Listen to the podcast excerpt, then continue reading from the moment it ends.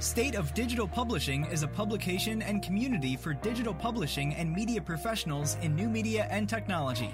In this second season episode, we speak with Jason Bade, co-founder of Pico, about the state of C R M. Pico provides email and payment tools for audience relationship management. Let's begin. Hi, Jason. How are you? Hey, Bahe. Thanks for having me on. Thanks for coming on, Jason. Um, I know there's been a lot of solutions around subscription management in the past year, but I guess today we're going to be speaking about C R M management, because I think that's not big, really managing the customer journey is something that we've not tackled and not a lot of people are speaking about. But before we go into that, congratulations on your uh, f- fundraising round. Thank you very much.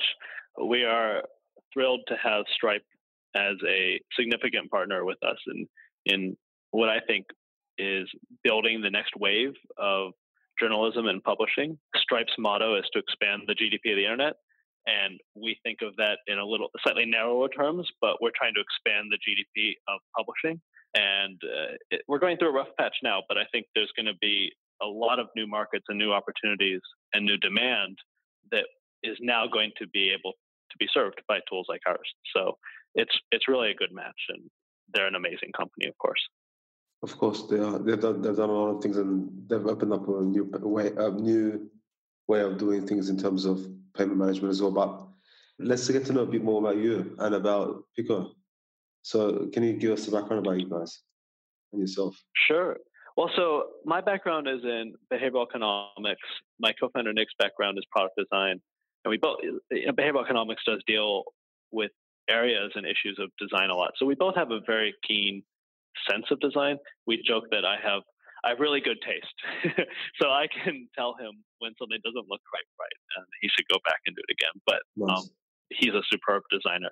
And, um, you know, we were sitting around in, this was twenty sixteen, really actually end of twenty fifteen, we were thinking a lot about how, to us, the user experience of paying for news content was really bad. Um, and so caring a lot about the news and, and reading a lot of news ourselves, and uh, Nick's sister is a journalist.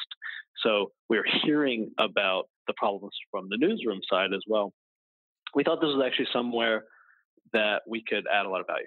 And so we decided, we knew that reader revenue was going to be the future. We saw what was happening with the decline of ad revenue and, and the, you know, the story everyone knows about Google and Facebook.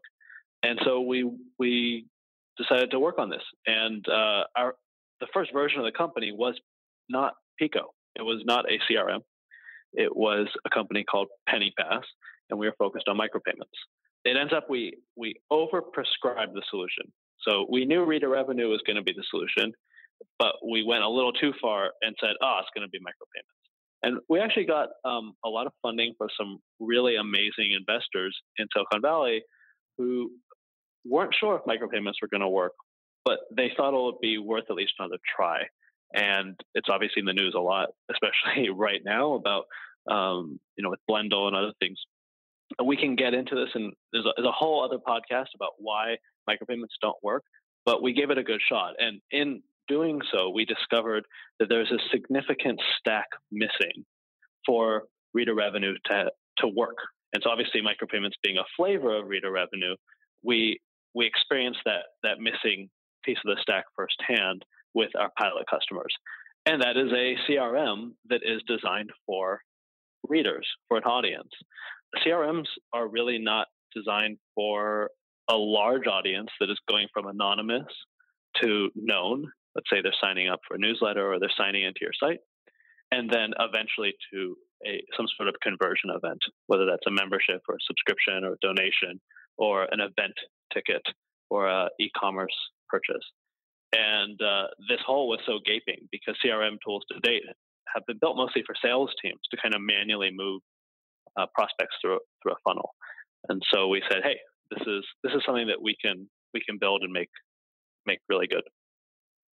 That's that's awesome. Like I mean, um, like that's how I've been looking for something like that similar as well. Um, not to, yeah, that I've been looking for something similar. And you try to customize C R Ms, and a lot of them either you have to look at it based on a company level, or it, there's, not, there's there's always a disconnect there. But um.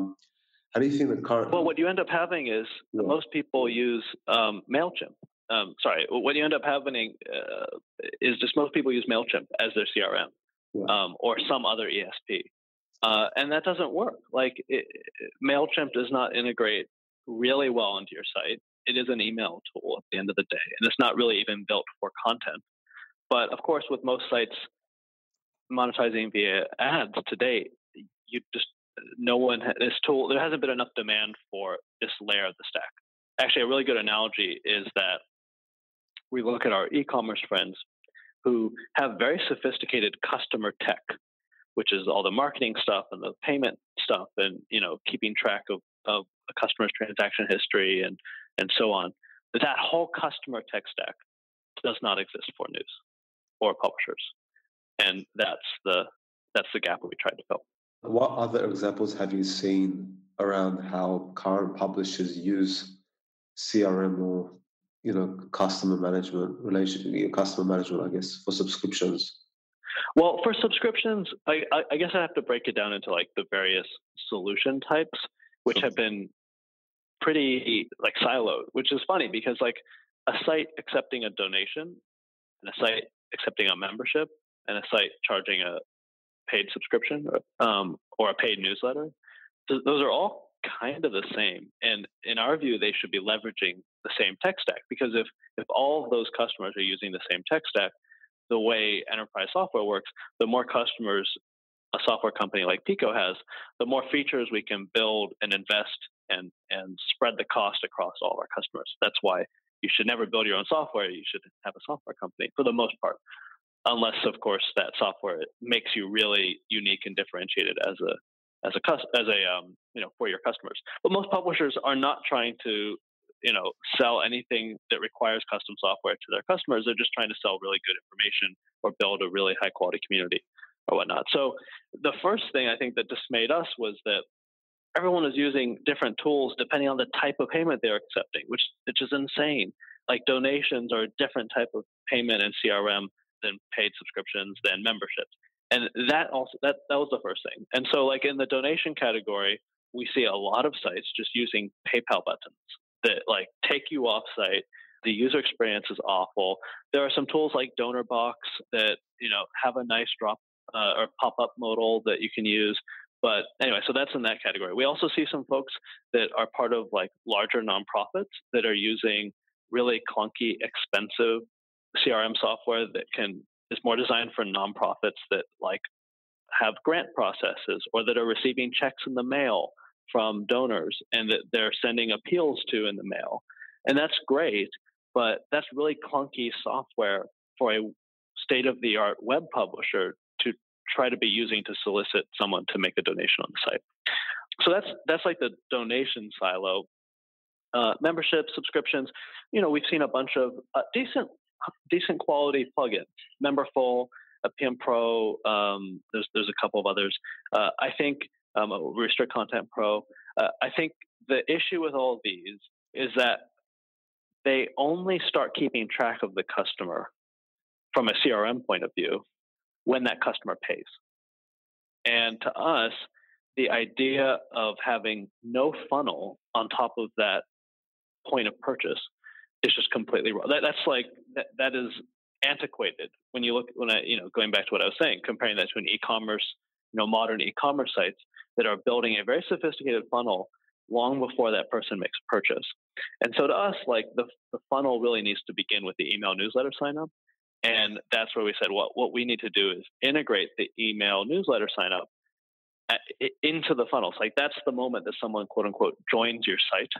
And they're, you're essentially asking them to register in one click to your site so that they can get the newsletter. And that once they're logged in, they now have a relationship with your site. We can keep track of how often they're visiting the site. We can have a sense of what, what content categories that person is reading. And that then sets the publisher up to do really effective marketing to get them to actually convert into a subscription or into a membership or into a donation or whatever it is. But these the existing tools, they might handle a paywall aspect really well, but you know they basically start doing their job the moment someone has already committed to becoming a customer, and to us that's just not good enough. So we we focus on the the part above that. Why do you have, um, I guess, on your website audience relationship management as opposed to C R M? I guess, wouldn't you want publishers to really get that across, that this is what you guys do? I mean, or is this something that you're trying to encourage, a new term- terminology, or what are your thoughts around that? I think it is a new term. Obviously, we run the risk of it being a marketing gimmick, and that's not our intention. Like, I, I was really torn when it came to how to describe what Pico is, because, you know, you're probably the same way. I hate going to some software site or whatever. It's just all jargon, and you have absolutely no idea what this site does um, or what the tool does. And so we didn't want to do that.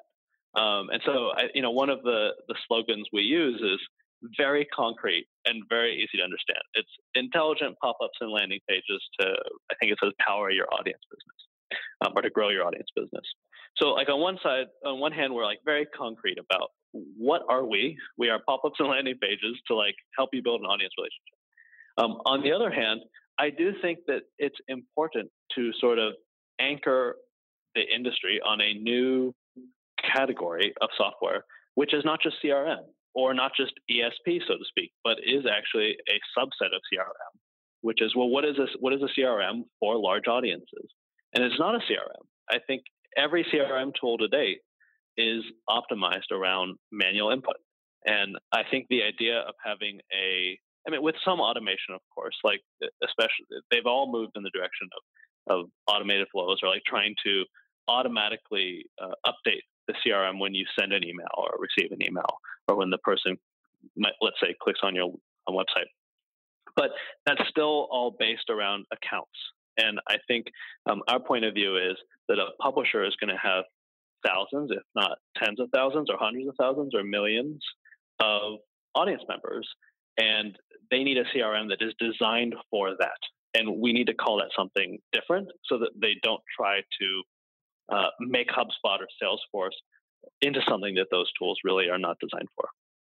Makes sense. How did how did Stripe realize the potential of what you guys are doing and, and, and to make that decision to invest in you guys?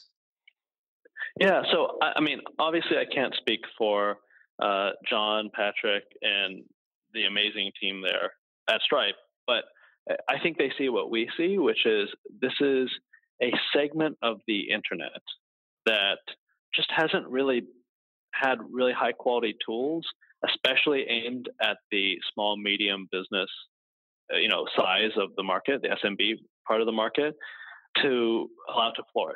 So Stripe's all about infrastructure that allows companies to get started with almost no fixed cost and then grow.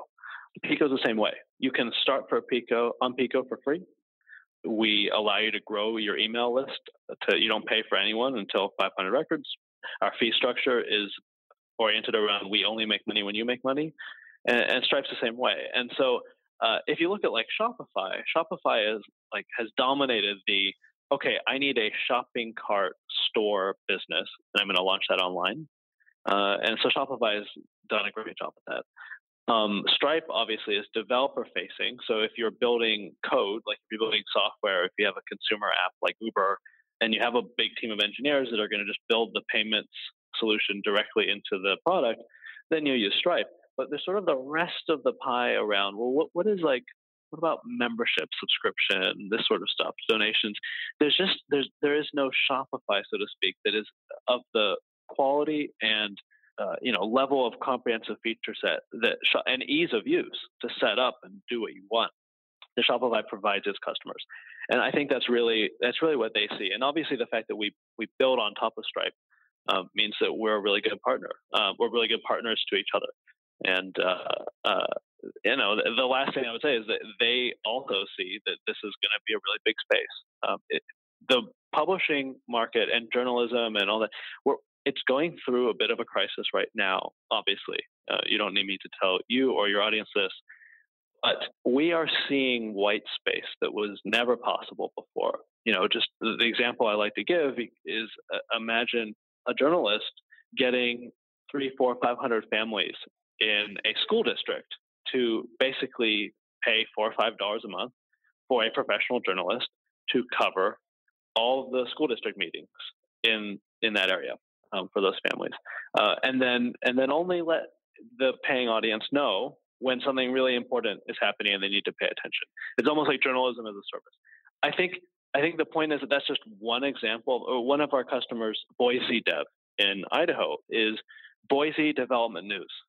It's a very specific niche, but you don't need that many paying subscribers to cover its cost. Its cost structure is very efficient, and it's a successful site. It's it's it's money going into journalism and covering an area that was not covered before, because the tools to launch a business like that just didn't exist, or at least they weren't high enough quality to exist in a way that could make that into a really successful business. And that's why I, th- I think the, the Stripe folks see that too. They see that there are there's ton of demand for high quality information, for content, for communities that are anchored by content. And our infrastructure allows those to flourish as the industry kind of goes through this correction, as ads obviously drain in terms of, uh, or dry up in terms of the source of revenue, the major source of revenue. Jason, and um, how do you, have you been able to size the market in terms of potential number of customers or market value? Or how, do you know, like, because you said that there's a big white space there. Have you been able yeah. to find the opportunity or, or area of energy? Sure. I think it's it's so early to tell. Investors like you to try to do this for them. And if you do it, it's kind of an exercise in bullshit, because you're trying to transpose an existing market and you're saying, ah, you know, you kind of wave your hand and then you wave it over here and you say, look, it's the same.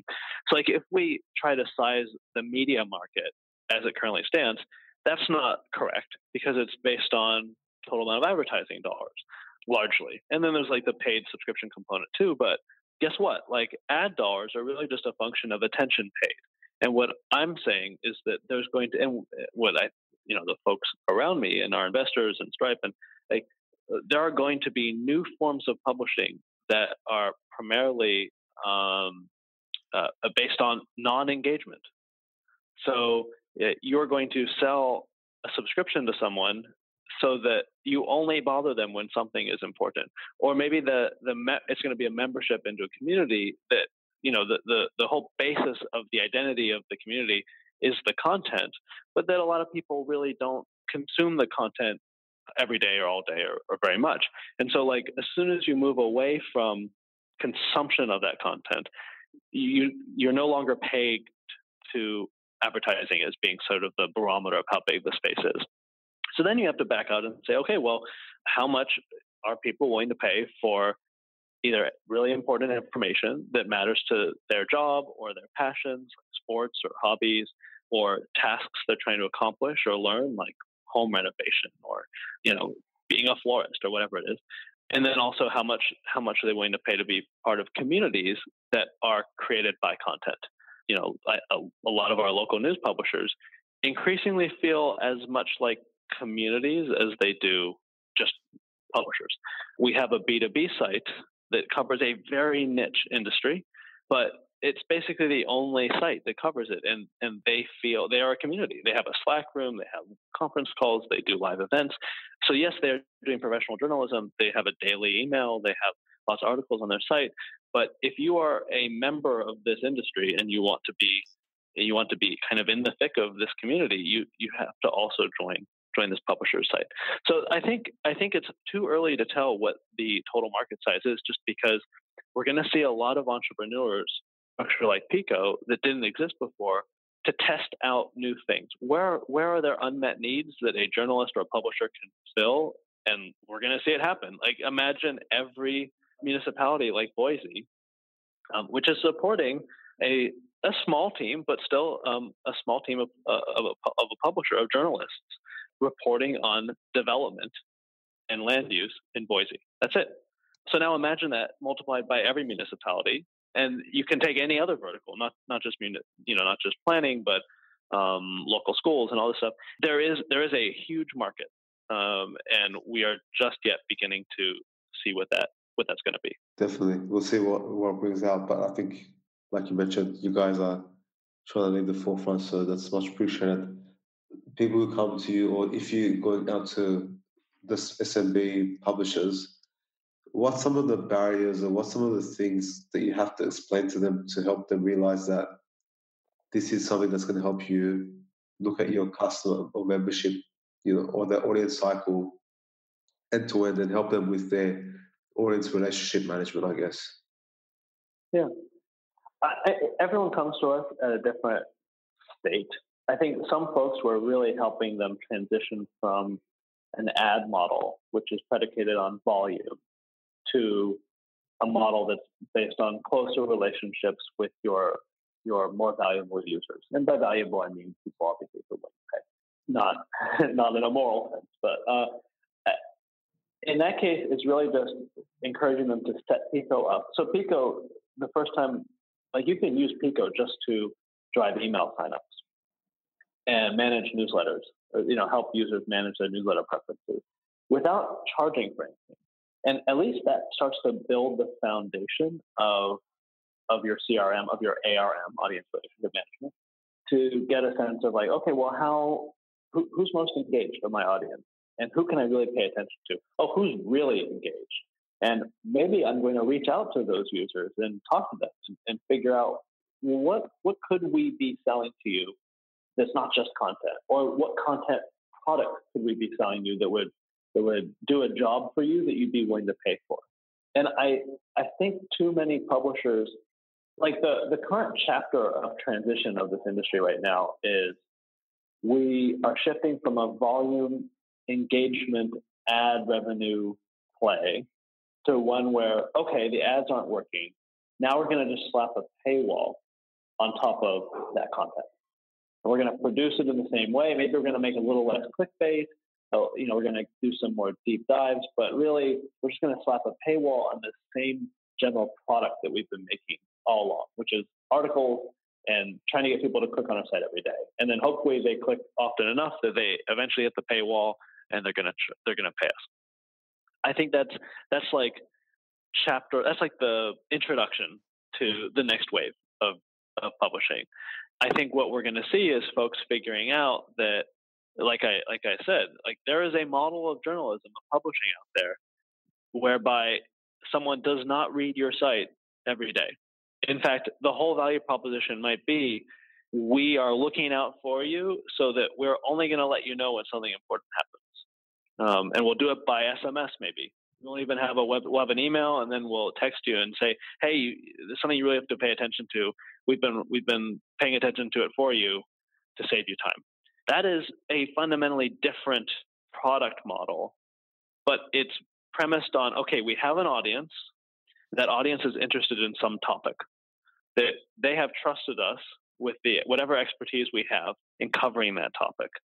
And so our job is to figure out all the different jobs that we are uniquely suited to do for that audience, and then to sell those products to them.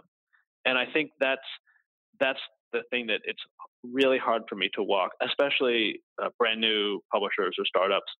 Um, actually, I take that back. The, the, the startups are easiest to figure that out.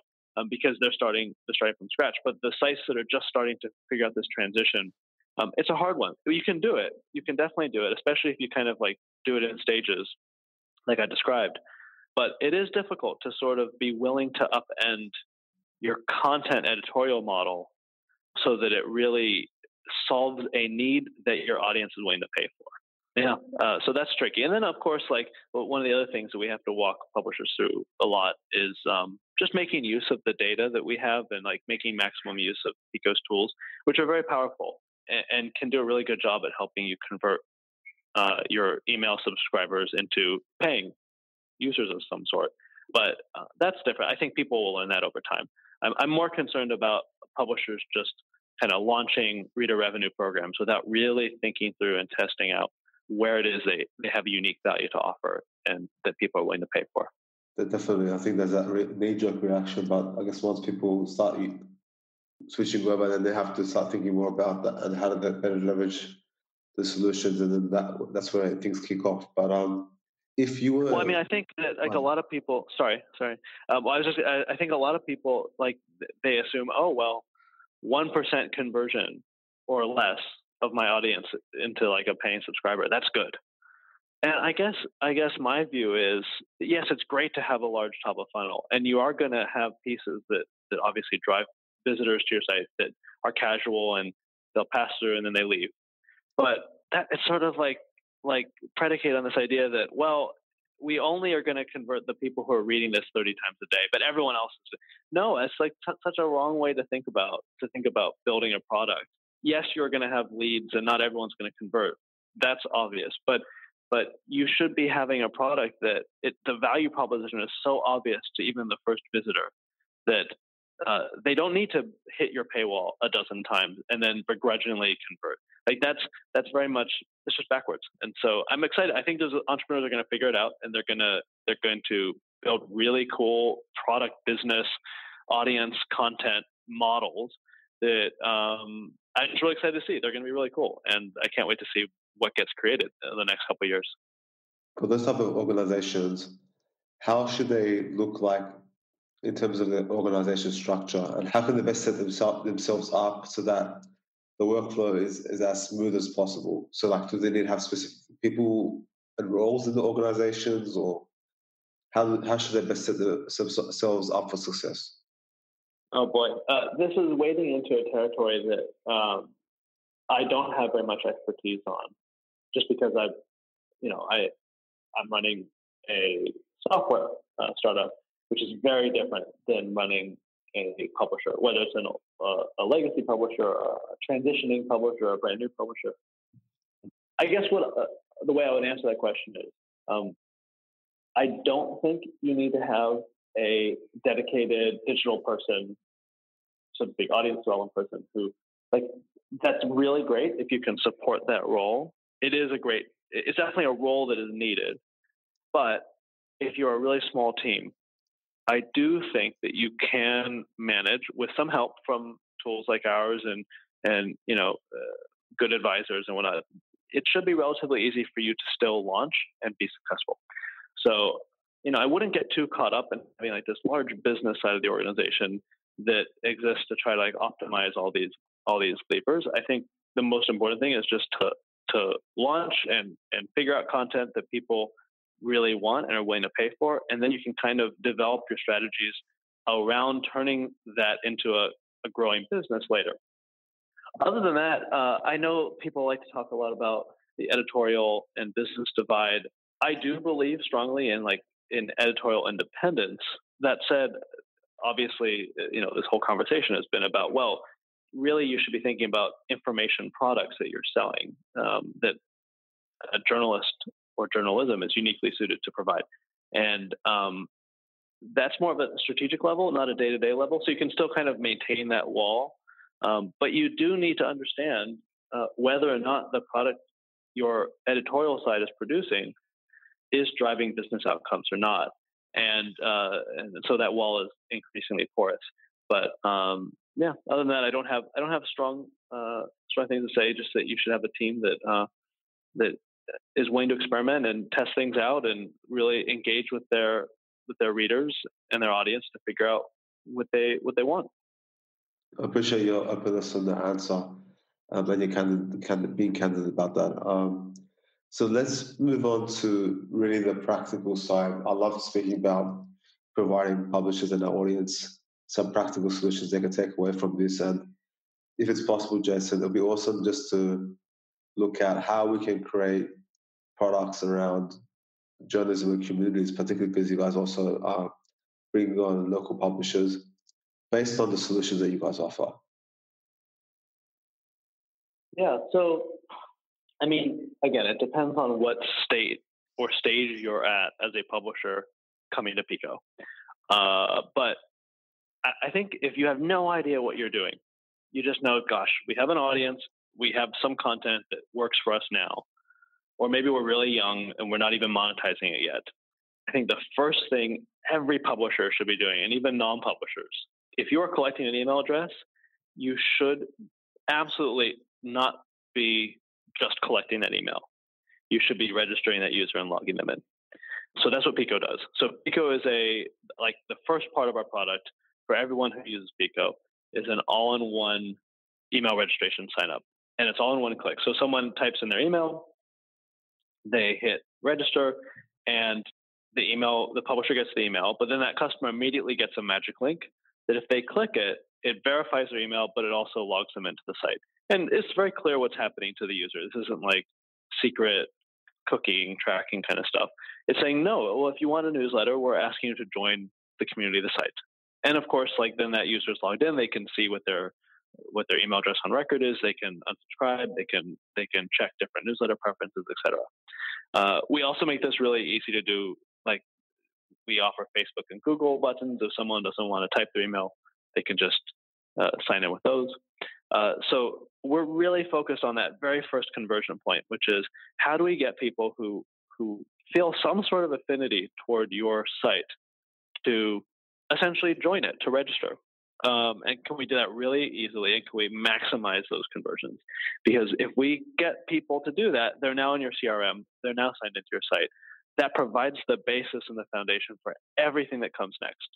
And so you you might have an idea then, okay, I, I know I want to have a um, a metered paywall, something like that, or I know I want to have uh, a paid newsletter or whatever it is, membership program. Maybe you have no idea though, and really all this was for was just to start to figure out who, you know, what those people, what their engagement patterns look like. And we're uniquely able to do that because that user is logged in. It's the same as if they're using, you know, when you're using Netflix, like Netflix can tell um, how often you're engaging, what genres you're watching, so they can suggest good, you know, good content. Um, we don't track individual articles and stuff like that, but we we give the publisher a sense of what their most engaged users are reading, which then gives them a really strong data basis to build some sort of product. So they can use that as sort of a product discovery tool to say, huh, um, our most engaged users are reading a lot of this content, and, but or they're only visiting once a week, but when they visit, they, they do a deep dive or something like this. Like they can figure that out just with that. And I, that's what I would encourage them to do. If you really have no idea what kind of business model you want to you want to do, you should at least be using us to collect emails and, and get those get that email list into a C R M as opposed to just standing alone as an email list. So yeah, so I'd, I'd say that's that's really the the first thing an organization should use Pico to do, to figure out kind of like what comes next. And then in terms of experimenting, most publishers have an idea of like what their audience might expect from them in terms of a membership, a subscription, et cetera, a donation product, a paid newsletter product, et cetera. Um, so we don't have to usually give a lot of guidance on that, but we'll then give guidance in terms of where maybe they should they should place the paywall. Should they even have a paywall? What pricing might be appropriate? Do they use trials or not? Uh, we see a lot of publishers, I'm trying to encourage a lot of our publishers to leverage our group subscription tool because it's just targeting a completely different revenue stream. So that's like, oh, if we're a local news site, can we get local businesses to underwrite our, our news, but then also to offer membership in our news site as a perk to employees, as a benefit? So thinking in terms of like where are all the interesting places you can you can get revenue, um, we we like people to think through that too, and then help them realize that with our product. That's an interesting thing. I think many people might think of group sales as an enterprise sort of thing, but it's definitely applicable for S M B publishers as well, from what it seems. Definitely, yeah. Yeah. Is there one case study you can provide on how Pico has been used to really make a change, a difference to to, to one of your publishers that are using Pico at the moment? That you, that you that you can share with the audience? Yeah, yeah. I think uh, it's it's too soon to tell the long term sustainability of you know any of our customers, and I wouldn't I wouldn't suggest that they're going to survive or not survive because of us. Pretty much every one of our customers, with the exception of one or two who just switched to us recently, uh, Pico is the first time they've ever done reader revenue. So we have no benchmarks really to say, ah, like we've made a big difference for them because of what they were using before. What I can say is that our customers are doing very well. They're growing organically. Their audiences, month over month, recurring revenues, their audiences are seem eager and willing to pay, uh, depending, you know, regardless of what the subject matter is. And and that's something that we're we're excited to support. I guess I'll, I'll give you one specific example of how I think, I'd like to think that we made a significant difference. I mean, the small ways, of course, is that we we really try to optimize conversion at the email signup and then conversion at the payment. And we we put a lot of resources into minimizing U X problems of staying logged in, of, of payment conversion, of just entering your email address correctly. Uh, all those things are things that even the most expensive enterprise paywall solutions do really badly. And those affect uh, a user's willingness to continue paying or to recommend uh, this to a, a friend. And so we try really hard to um, focus on just principles of good product design. And, uh, but then also uh, thinking about tools that we can do that help generate more revenue for our customers. So the example I was going to give is that, um, you know, we, we started out with just uh, metered paywall as, as our first product. And we noticed that with some local news sites, there was one that had launched on Kickstarter, and you know these Kickstarter supporters were giving way more than the listed price on the subscription. And it's like, hmm, it'll be really great if we could like figure out how to capture this willingness to support this site and not just pay the minimum of the paid subscription. And so that's when we we designed our membership tool that gave a bunch of different tiers, and that allowed you know any of our publishers now to to create benefits at each tier that, you know, would, would draw people down toward the most expensive levels if they felt so obliged, but also made that site accessible to people at a very low cost level. And it worked really well. Um, you know, the average revenue per user on those sites is, is the ones that are using membership is, is very high, um, higher than the traditional paywall. And um, I, I don't think we have enough data yet to quite compare apples to apples to say, you know, to give specific numbers, but uh, it's impressive how many people, even a small number of them, who will pay much more because they want that dinner once a year with the with the editor in chief and you know a couple of the writers or something like that, or they want to participate in um, you know V I P get-togethers um, because again, it's a community, and uh, so yeah, so building out that tool for us was just such a obvious win of how we could. we could think beyond the traditional business models and try to help publishers um, meet their audience where they're at in terms of willing to pay for things that current tools might not even give them the option to charge for, so to speak. Very nice. That sounds very interesting. Jason, let's let's look ahead now. So what's what do you think the current industry, or like with what you got with the C R M um, solutions in our space, what do you think people are going to look forward towards more? Do you think there's going to be a point where we're going to hit critical mass in terms of publishers adopting C R M-specific solutions, publishing-specific solutions around C R Ms? And, um, yeah, what, what's the, what do you think the future lies ahead? I think the future for us is getting um, – I mean, it, it's really boring stuff right now. For example, we're only on WordPress at the moment, but we're about to ship in the next couple of weeks. And I don't know when this podcast is going to air, but um, you know, sometime uh, early summer, uh, late spring, we're we're going to ship access to all sites, not just WordPress. So stuff like that that's like really boring, but actually a big lift on the engineering side is is um, you know that's progress to us, is allowing all sites to be able to, be able to do this. And we're going to really double down on our pop up tools and making them state of the art. And uh, right now they're really good, but they're not. There's, uh, there's not a lot of um, degrees of freedom for the publisher to be able to customize whether it slides up from the bottom or, or it pops up from the side or whatever it is. I think in terms of new stuff that we plan to develop that I think will move the industry forward is thinking about, well, uh, what needs to integrate with the C R M? Like, do we need to do we need to integrate with Shopify because publishers are selling, you know, merchandise and stuff like that? Do we need to integrate with Eventbrite so that um, when you sell a ticket on Eventbrite, that that list is basically the same as your as your C R M list, as your uh, Pico list? And then also on analytics, how can we how can we remove as much of the uncertainty around marketing decisions that a publisher might have? Uh, can we give you segments of customers? Can we help you segment people in your funnel, so that you're not just using basic input outputs like, oh, frequency of visit. This person visited more than six times this month. Therefore, they are going to be segmented as this type of customer, and they're going to get that marketing treatment? Versus, can we figure out the four or five clusters of users who behave maybe very differently, but end up paying? And then very quickly figure out which segment does that does a lead fall into, and we can help you make those decisions so that you don't have to sit there looking at your dashboard having no idea what trial offer to offer, or you know what email campaign to give them.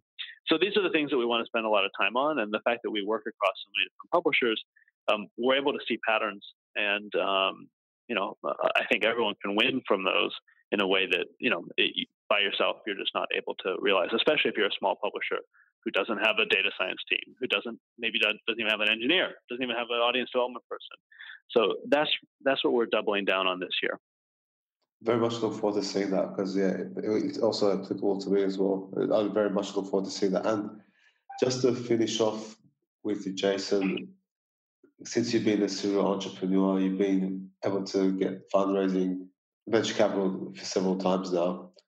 What are some of the common? What's some? What's um, something? If you went back to, in the past and told yourself from the first day you started, what's one of the one key advice to give yourself that everyone should know about, particularly being, being an entrepreneur?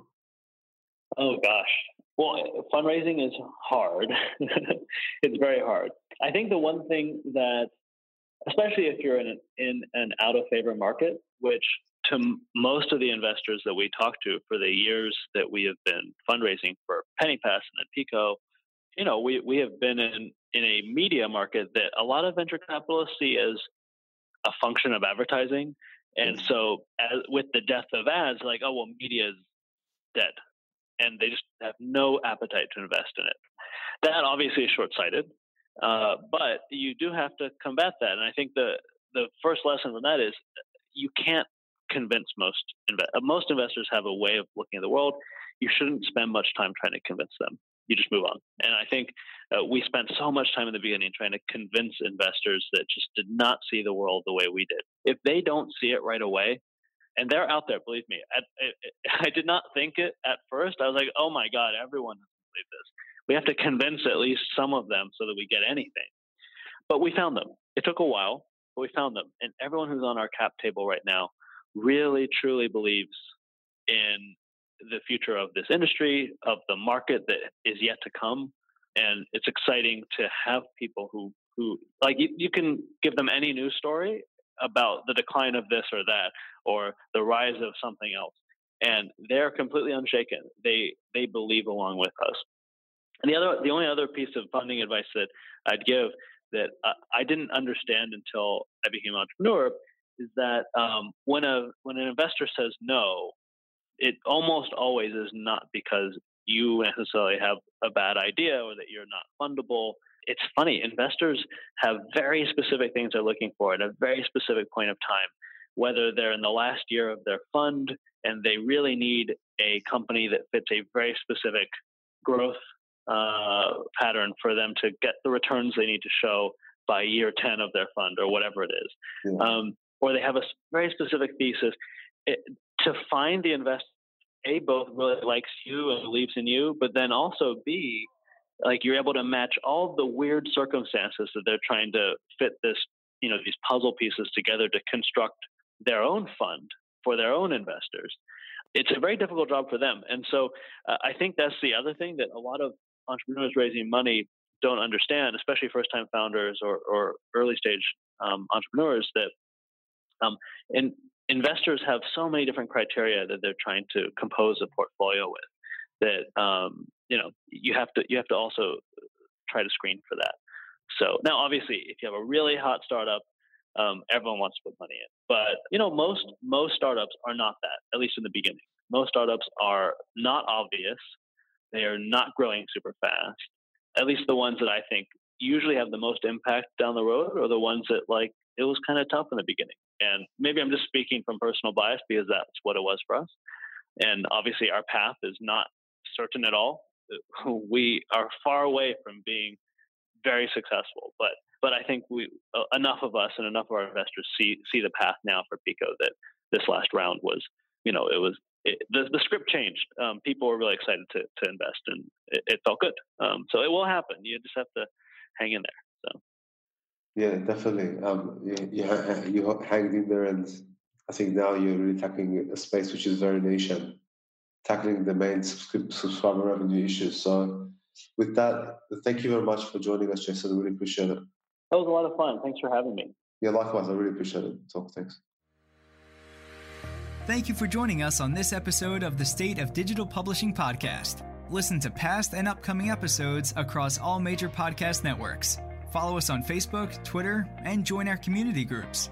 Finally, visit state of digital publishing dot com for premium information, resources, and become a member today. Until next time.